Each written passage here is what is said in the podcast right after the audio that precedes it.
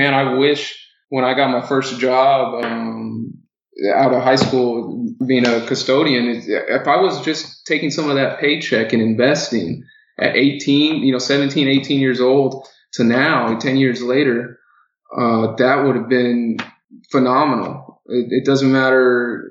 It doesn't matter what you do. What jo- it's all about time and how early you start and just you know learning the process. That that would be my biggest yeah. biggest thing. Yeah, I agree. Educate yourself early and then start investing as soon as possible. You're listening to the Millionaires Unveiled podcast, where you'll hear the stories and interviews of everyday millionaires. We'll unveil their decisions, their strategies, and their current portfolio allocation. Now to your hosts, Clark Sheffield and Jace Mattinson. Welcome to the Millionaires Unveiled podcast. This is episode number 190. Clark, we're getting pretty close to 200. I can't wait for our 200 millionaire coming up here on, on episode 200. Yep, yep, exactly. Exactly. Talking 200. We were just talking uh, used cars. Pretty crazy market right now, right? Yeah, it's nuts. I mean, the between the pandemic causing shortages and all sorts of things, especially the chips that, that go on some of these new vehicles, anyone that I've talked to that's either been in the market for a new car or has bought a new car recently, everything was delayed for in, any of the new cars. And on the used cars, it's been almost to what it has been with the houses, where it's been like almost a bidding war, fastest they can get there and buy it and pay cash and move on. It's getting pretty crazy. Yeah, I spoke to a friend who said they bought a car, I think over a year ago now, and, and he's like, "Look, we we can't find. I think they spent twenty two or twenty five or something." And, and he said, "We can't find anything under thirty now. I mean, we could sell this car. We put miles on it. We could sell this car that we bought a year ago and make three, four, five thousand dollars. So, what, what's driving it? Is it just a chip shortage? I, I think it's a bunch of different Obviously things. People I mean, buying more with yeah. COVID and everything too. Yeah, I mean, there's more more stimulus money, right? More things in the market. I think you had a ripple effects, right? A lot of people were at home. It was like, man, I want to go do something. So it's like, well, I'm still working. Well, let's look, freaking go buy a new car, or let's sell a car and get a different one, or you know. And then you had the just general supply and demand for these things in general, and then you had all the supply shortages and issues in all sorts of different sectors, I think that have played into this. I, I read an article a little bit ago about a couple different plants that, you know, they just got four trucks just sitting in lots waiting for their chip to get input or, or uh, in, installed. Mm-hmm so that they can go to the dealer lots and be sold. But right now they're just sitting in lots. And my brother-in-law had an issue. He bought a new uh, SUV and it was super delayed waiting on its chip. So I think there's a lot of that out there. And then because of that, you know, trickles down into the used car market, which is probably why some of these used car prices have gone up a little bit. Same thing that kind of happened with bikes in the middle of the pandemic. You know, I had a I had a bike that I hadn't really ridden in quite a few years. I was saving. My wife's like, "Yeah, you gotta get rid of that." And I never did. Pandemic hit. I was like, "Dude, I'm selling this thing." I had 50 some offers in one day. People were trying to pay wow. more than I was asking for it and stuff, trying to get bikes because you couldn't get them anywhere else. And this is a bike that I bought, you know, in like the mid 2000s. So I that's that's happening with cars. I mean, it's just all sorts of different things that that we're seeing price inflation because I think supply and demand economics did a lot of people maybe we took a college class or high school class and now we're like living it.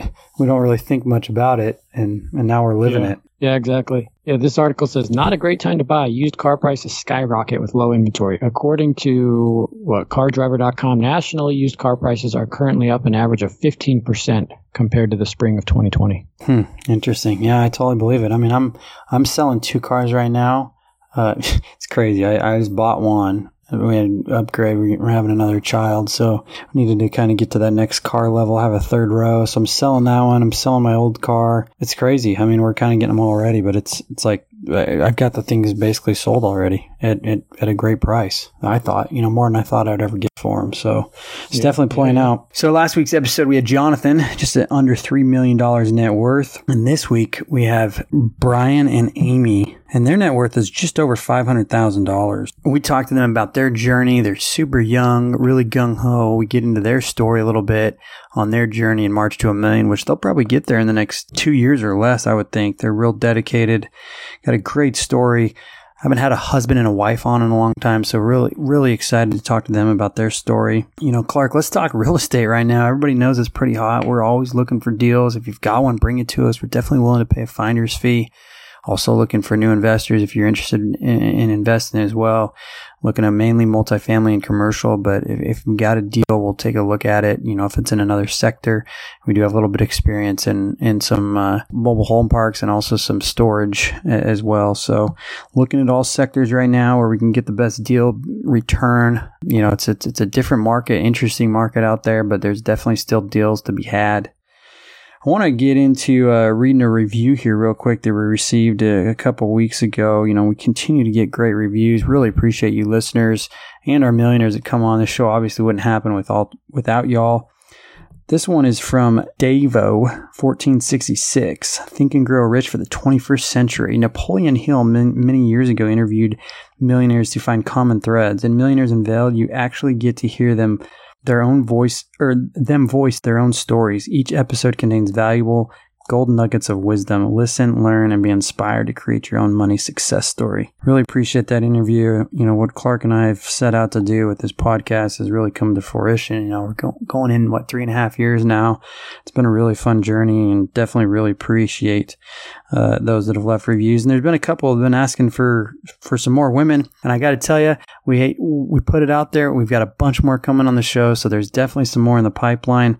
Really excited to, to launch those. Even have a, a female owned business owner coming up uh, down the road and a couple others. So if you're interested in being on the podcast, reach out to us at millionairesunveiled at gmail.com.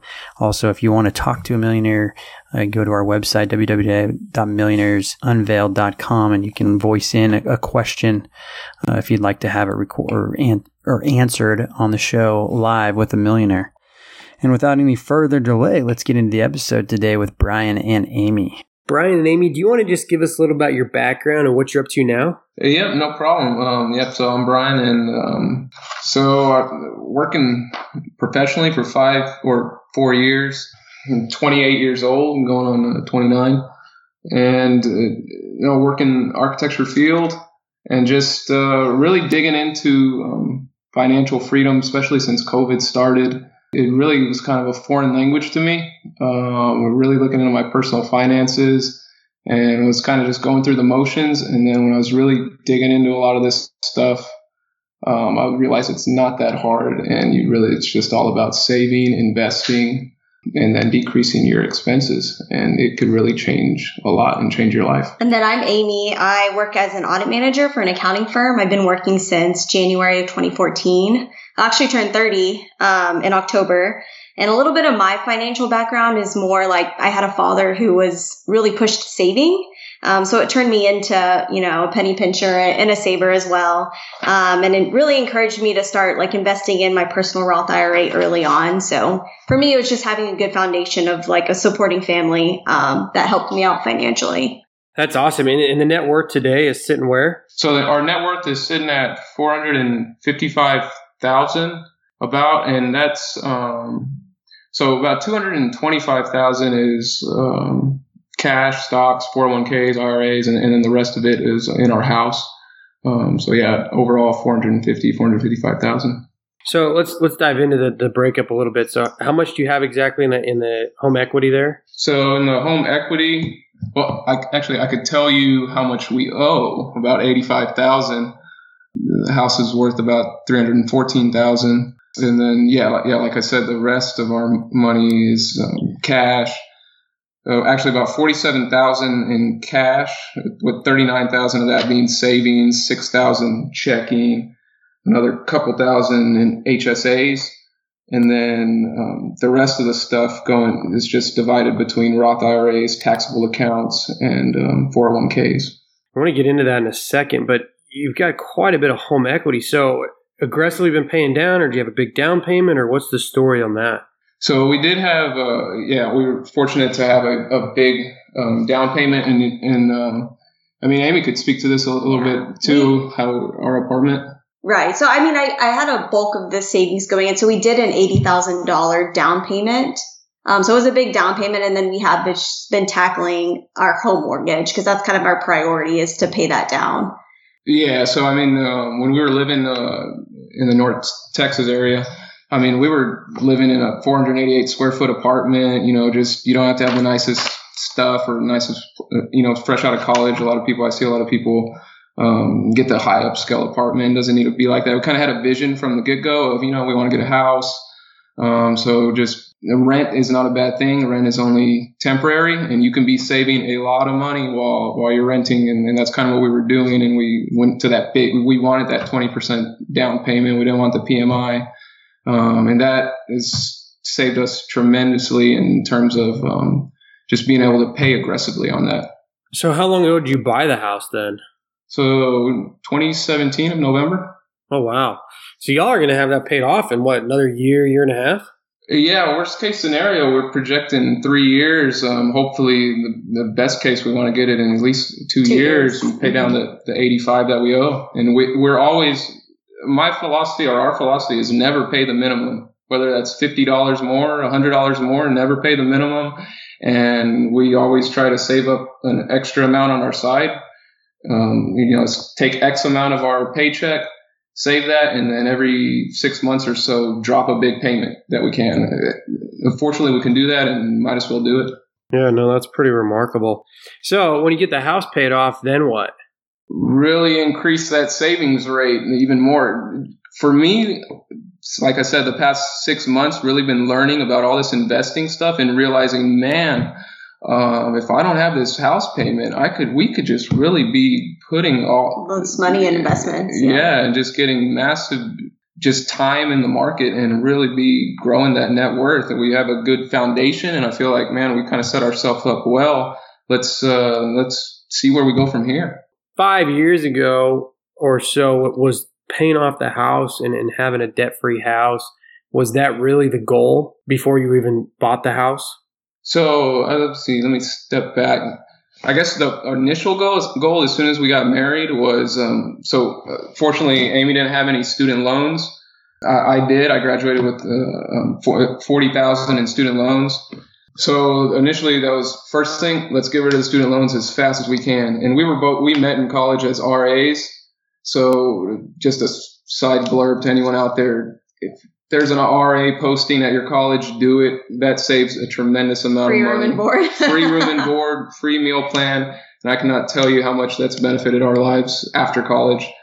Um, so yeah, that was the initial goal. Hey, pay off these student loans, and then let's let's start. Um, we were in a, about a year, year and a half in that apartment. Just let's start saving up, you know, X amount, a thousand dollars from our paycheck um, every two weeks. Um, and let's just put in a savings account, put in savings and try to reach that goal, you know, and just um, go from there. And my personality too is like, I don't want any debt. So the idea of having, you know, $213,000 in debt, like whatever we started with after our down payment was, it's just scary to me. Um, and I just think, yeah, all that money could be going somewhere else instead of paying interest. Um, so a lot of that was just paying down the debt is was a big focus for me personally. Yeah, no, interesting. It's it's an interesting topic and something Clark and I have, have discussed uh, rather lengthily recently, mainly because a majority of our millionaires have chosen not to pay off their house, and and that's been an interesting discussion with them why or why not. But those that haven't have been those that are, I guess, I wouldn't say older millionaires, but those that, that have achieved that status later. The ones that are younger for the most part, have either chosen to keep a very low mortgage balance or, like y'all, get to the point where it is paid off, you know, at a super early age. So it'd be interesting to see. Obviously, y'all are super young, how this plays out. You know, as you continue to, to pay this down, and then going forward, you like you said, you'd be able to be putting all that to investments or lifestyle or whatever you want. So let's break down the, the money you've got invested in, in retirement accounts. Is that stocks, bonds, equity, or uh, mutual funds? What's the breakup there? Yeah, so um, a lot of it um, is stocks. Uh, we have about a hundred and yeah, about 145,000 in stocks, about which makes up about 80% of our retirement, and then 15% in bonds, about 29, 30,000 and then 3% in alternative, you know, REITs, and then 2% in, in cash. Um, and that's, that's just all from our um, Vanguard accounts. And most of it is, it, man, we got quite a bit of index funds um, and some actively managed funds. Um, so when I started digging into all of this and learning about the, you know, the, I guess you'd say the power of the index fund and just how simple it can be. So a lot of it is VTSAX, and then we have some growth index funds um, a few of the actively managed that, that Amy kind of carried over from she was investing a Yeah. lot earlier than I was, which uh, that's my biggest regret is learning about this just now and not maybe seven or eight years ago. I was investing early, but it was in the Wellesley and Wellington Fund, which is more like a 40% bond, 60% stock. And after Brian started doing a lot of research, I've switched that over to be more more stock weighted. Interesting. So, Amy, you started investing much earlier. Was that in college, or was it just right after college when you got your first job? It was during college. I wouldn't say maybe my junior and senior year of college, but then, you know, continuing it on whenever I started work. So kind of around that, I think it was around that middle time frame. Yeah, and was that was that something that you had discussed with your parents or friends or or college professors, or what drove the interest there when you were that young? Honestly, it was it was my father. Him being a big saver and knowing, you know, the power of time when you invest it in your retirement is why I invested so early. You know, he was the one who was pushing me, like invest, you know, put down the six thousand um, each year into your Roth IRA account.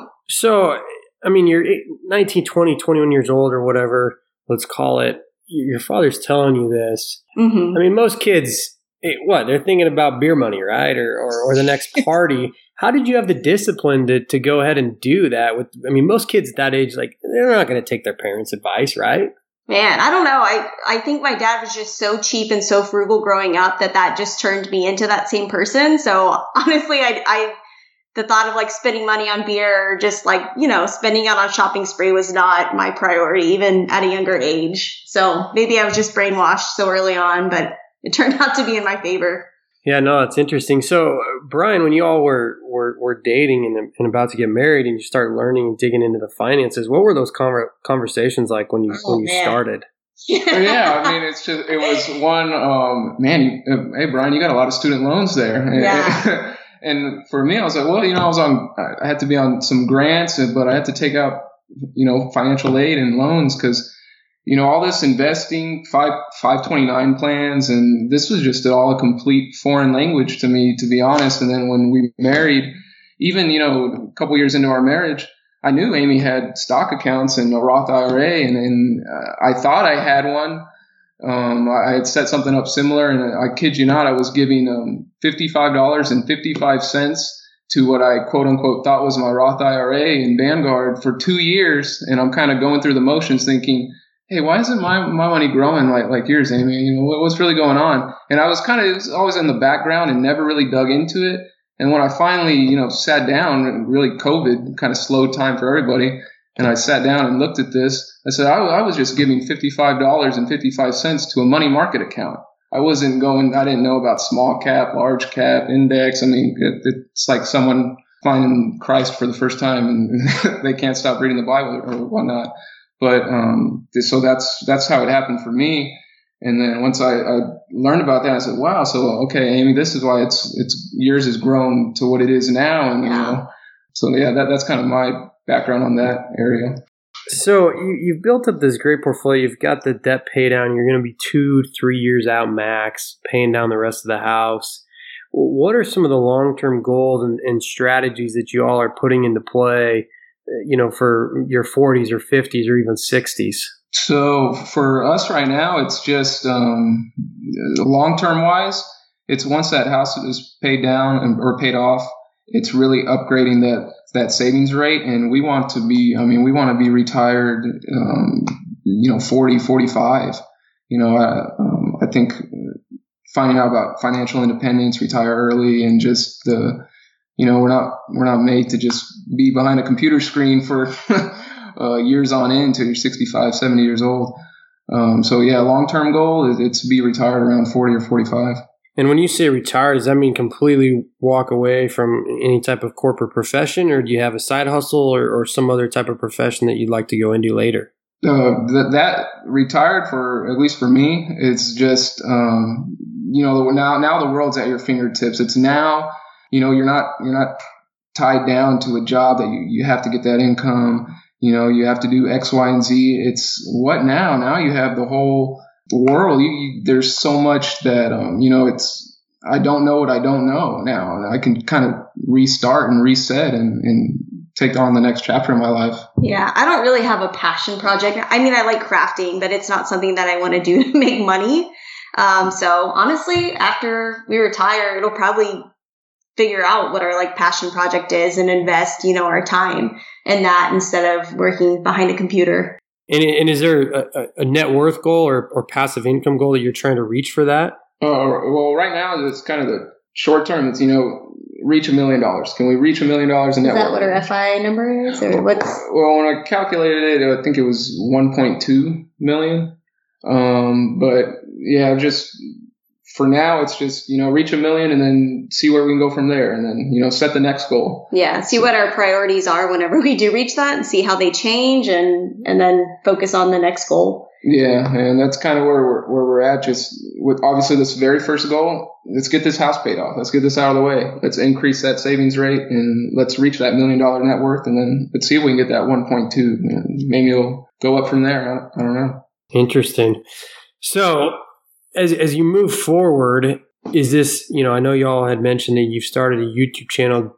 Do you share these kinds of things with with friends and family? Do they know of your level of success so far? That's kind of a tough way to answer it. So there are some friends that have also, due to COVID, kind of gotten into FI, and you know, we went after the whole physical distancing kind of goes away. We want to meet up and talk more about it with our family. I know, you know, Brian puts in plugs and talks about you know, financials with my family, with his family. I, would you say you get a lot of interest back or? Yeah, I mean, um, I, I'm starting to find out, at least across my own family, people just don't know or, or, you know, when, when you mention the stock market, it's, uh, it's always kind of uh, something scary to talk about or, at least for me, it was, you know, over my head and there's a lot of big terms and talking with my own my own family on that same deal, it's the same sort of reactions.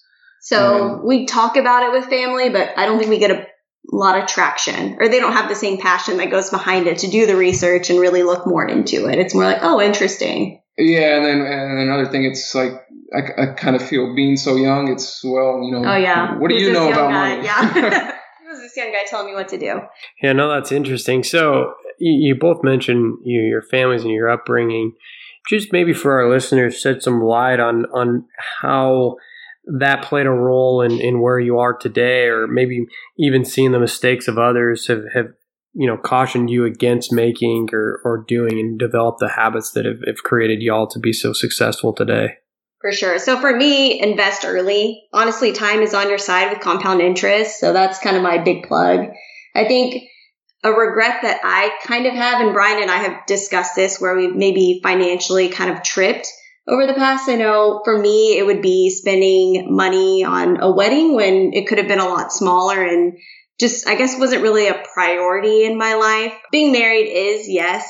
Um, but I was kind of being told, you know, you're only going to get married once. You should really enjoy this time. Um, looking back on it, I know it, you know, having a big wedding and inviting a lot of people probably wasn't a big focus for me and it still isn't. So I think that's something that I would think more about if I could turn back time and change things. Yeah, and for me, um, kind of you talked about those habits and that upbringing.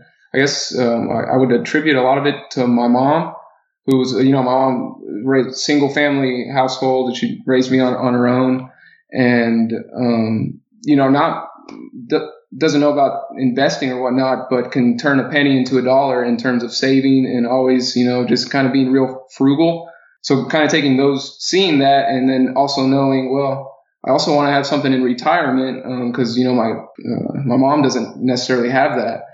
Uh, I don't want to just keep on working, keep on working, and spinning the wheels. So I uh, got to see the other the other side of it. It's one thing to be frugal, but then you know what are we doing more to it, and that's kind of that, that's what's interested in me. Um, and then in terms of things maybe I kind of regret on buying, I guess it would be for me a little bit too much house. Uh, you know, obviously we're we're attacking that house payment because um, we're already in it, you know. Yeah. But yeah, looking but, back on it, we probably could have gotten a smaller house. So we have 2,400 square feet, and right now we just have one newborn. But I know they probably don't build small houses anymore, but it just maybe we should have gone a different route or gone cheaper home wise. Is that a regret at all? It, it's a little bit. I mean, I, I, don't get me wrong. I love the home and I love where we're at, but um, yeah, I guess for me, it's a little bit of, of a regret where we could have, you know, paid maybe a hundred thousand dollars less and maybe possibly be paid off by now. And but you know, um, you live and you learn and you make the best out of it. At least in my opinion.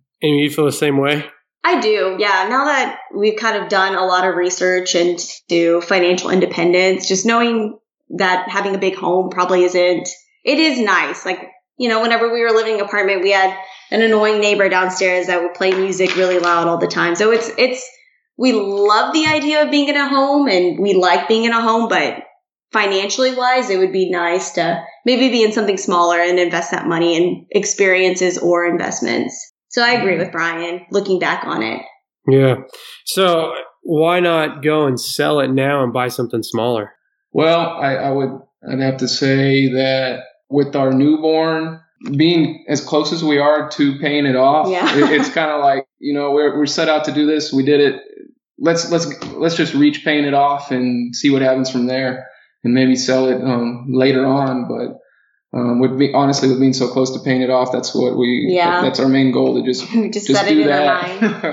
yeah, definitely no. down the line, probably look more into it.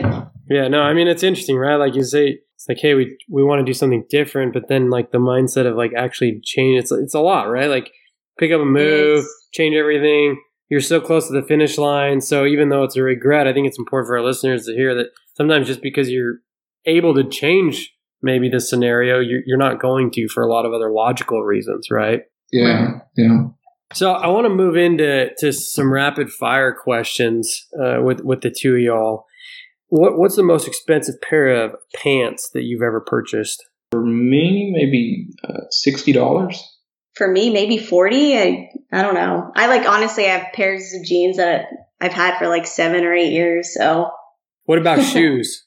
Shoes. I think I bought some work shoes on a gift card for $140. That was the most ever uh, on a gift card, and most that I ever paid myself 110. For me, maybe 60. Dang. Got some frugalites over here. Low maintenance. Well, what about meal out?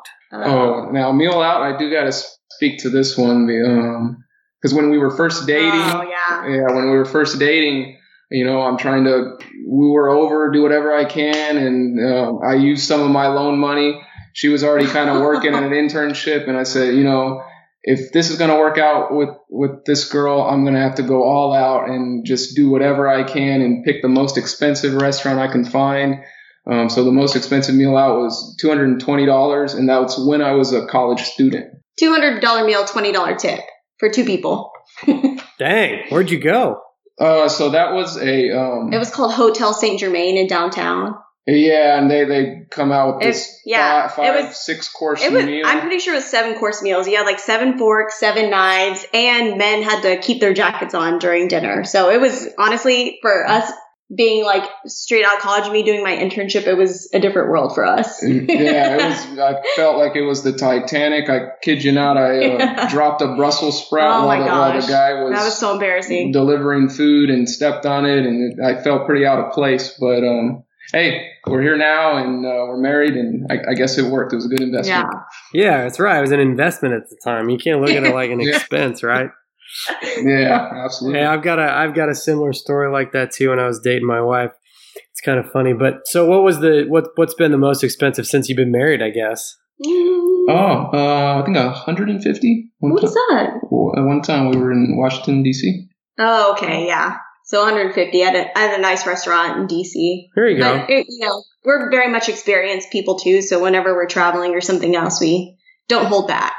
Yeah, totally. So uh, let's let's jump into that. What what is worth spending money to y'all? It, it, it's it's traveling, it's experiences. Just another side bit. You know, our honeymoon. Uh, my my dad he had gave he gave me a Rolex and I'm not a material person. And you know, I asked him, hey, you know, I'm gonna I'm gonna sell this. Can I sell this? and uh, I, I want to use the money on the honeymoon. And, and we that's what I did. I went on my lunch break, sold it. I I couldn't believe the amount of money they give you for a watch. It yeah. just tells time. And and then I we used that um, to travel um, to Beijing, Seoul, and Tokyo for our honeymoon, and it was on it. It was awesome. I mean, we would do it again. Yeah. Drop that money to go travel again. So I mean, yeah, it's definitely experiences and and traveling, and, and now with the newborn, it's spending time with him and wanting to show him um, what we what we've been fortunate to see in the world. Yeah. Yeah, totally. When you, when you travel, do you you stay in, in nicer places, or you try to travel pretty frugal? I would say frugal, mostly all Airbnbs. Yeah. Um, and trying, you know, it's just a place to rest your head at night, and then walking out and touring and enjoying enjoying the city.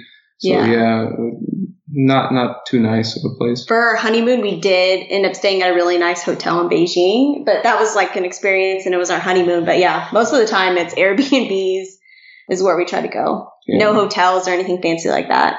Gotcha. What's what's been the most expensive car you've purchased? So that would be um, that was a year ago on an eleven thousand dollar um, 2016 Chevrolet Cruze. That was our first vehicle. Yeah, I haven't purchased a car. I've been given them from my dad. So no money so far. Nice, nice. So, what is not worth spending the money on? Ooh, for me, big wedding. Yeah. Um, for me, I, I don't spend a lot on clothes. I mean, my wife will tell you. oh gosh. I, I wear. I have about what six tech, uh, six um, shirts from college. You know those free shirts that have just been going Housing on. shirts, yeah. Yeah, and um, shorts from high school, and and I just have the kind of the same clothes palette. So I, I don't know how much I've saved in just not buying stuff of of clothes and kind of material items like that. Um, the stuff from college that we both have, we kind of just use the heck out of it Yeah. and um, anything that's given to us, you know, through wedding or whatnot, we just use it till it breaks and just continue to. Yeah. If we don't have to buy it, we don't buy it, and if it's given to us, it, um, it's fortunate. Great. yeah, it's great, and, and we'll just we're gonna if we're gonna use something, we're gonna use it. Don't spend money on expensive vehicles either. I think we kind of the cars that we have are going to run them down to like you know two hundred thousand miles or however long it can last. yeah, That's yeah. also another focus. So there's kind of a lot of stuff to not spend money on. Is there an item or thing or experience or trip out there that, that you do want to at one point in your life? Um, shoot, I would love to buy a camper yeah. and uh, and travel just in a camper or an RV. Go type check out style. the national parks around the U.S. Uh, yeah, I would love to invest a good portion on a nice, nice camper RV, something like that, and and that that would be that for me. Same. Awesome. What's what's roughly your your annual household spending? Outrageous because of the house, the massive house payments. Well, if you if, if you weren't if you weren't putting the extra toward the house, I mean, what's your what's your run rate basically on your expenses roughly? shoot, uh, that's a good. What would you I mean, how much would our credit card bill be each month? Like 400, 500? It kind of helps with COVID not having to pay for gas and other things, but it, I, I would say yearly thirty thousand. Okay. Yeah, if you're not counting in the house because we, we don't have no car payments. Yeah, that that would be a rough guess right there. Okay. And range of household income through through your working lives? Oh, so it's gone. So right now it's about 100 plus 70, 170? Yeah, combined, and it, it was at you know 130 when we kind of first got married. Nice. Got great income and so target age is being a millionaire. I mean, what what are you what are you projecting there? 10 years, right? Yeah, uh, at least that when I first initially did that 1.2, it, it was like I think I went down to the months 10 years and nine months or something like that. Um, but uh, so around 40, 40, like early 40s. yeah, yeah. So 28, we're looking 38, 39, 40 years old. Awesome. Yeah, I think you're going to get there a little sooner than you think, given that given that your income's where it is and and the uh, the, the net worth train's already rolling. But we'll see. We'll have you on again in a couple years when you hit it. we would love to be on. That would be the you know I was curious of writing in an email 'cause I feel like you only you, you got to be a millionaire.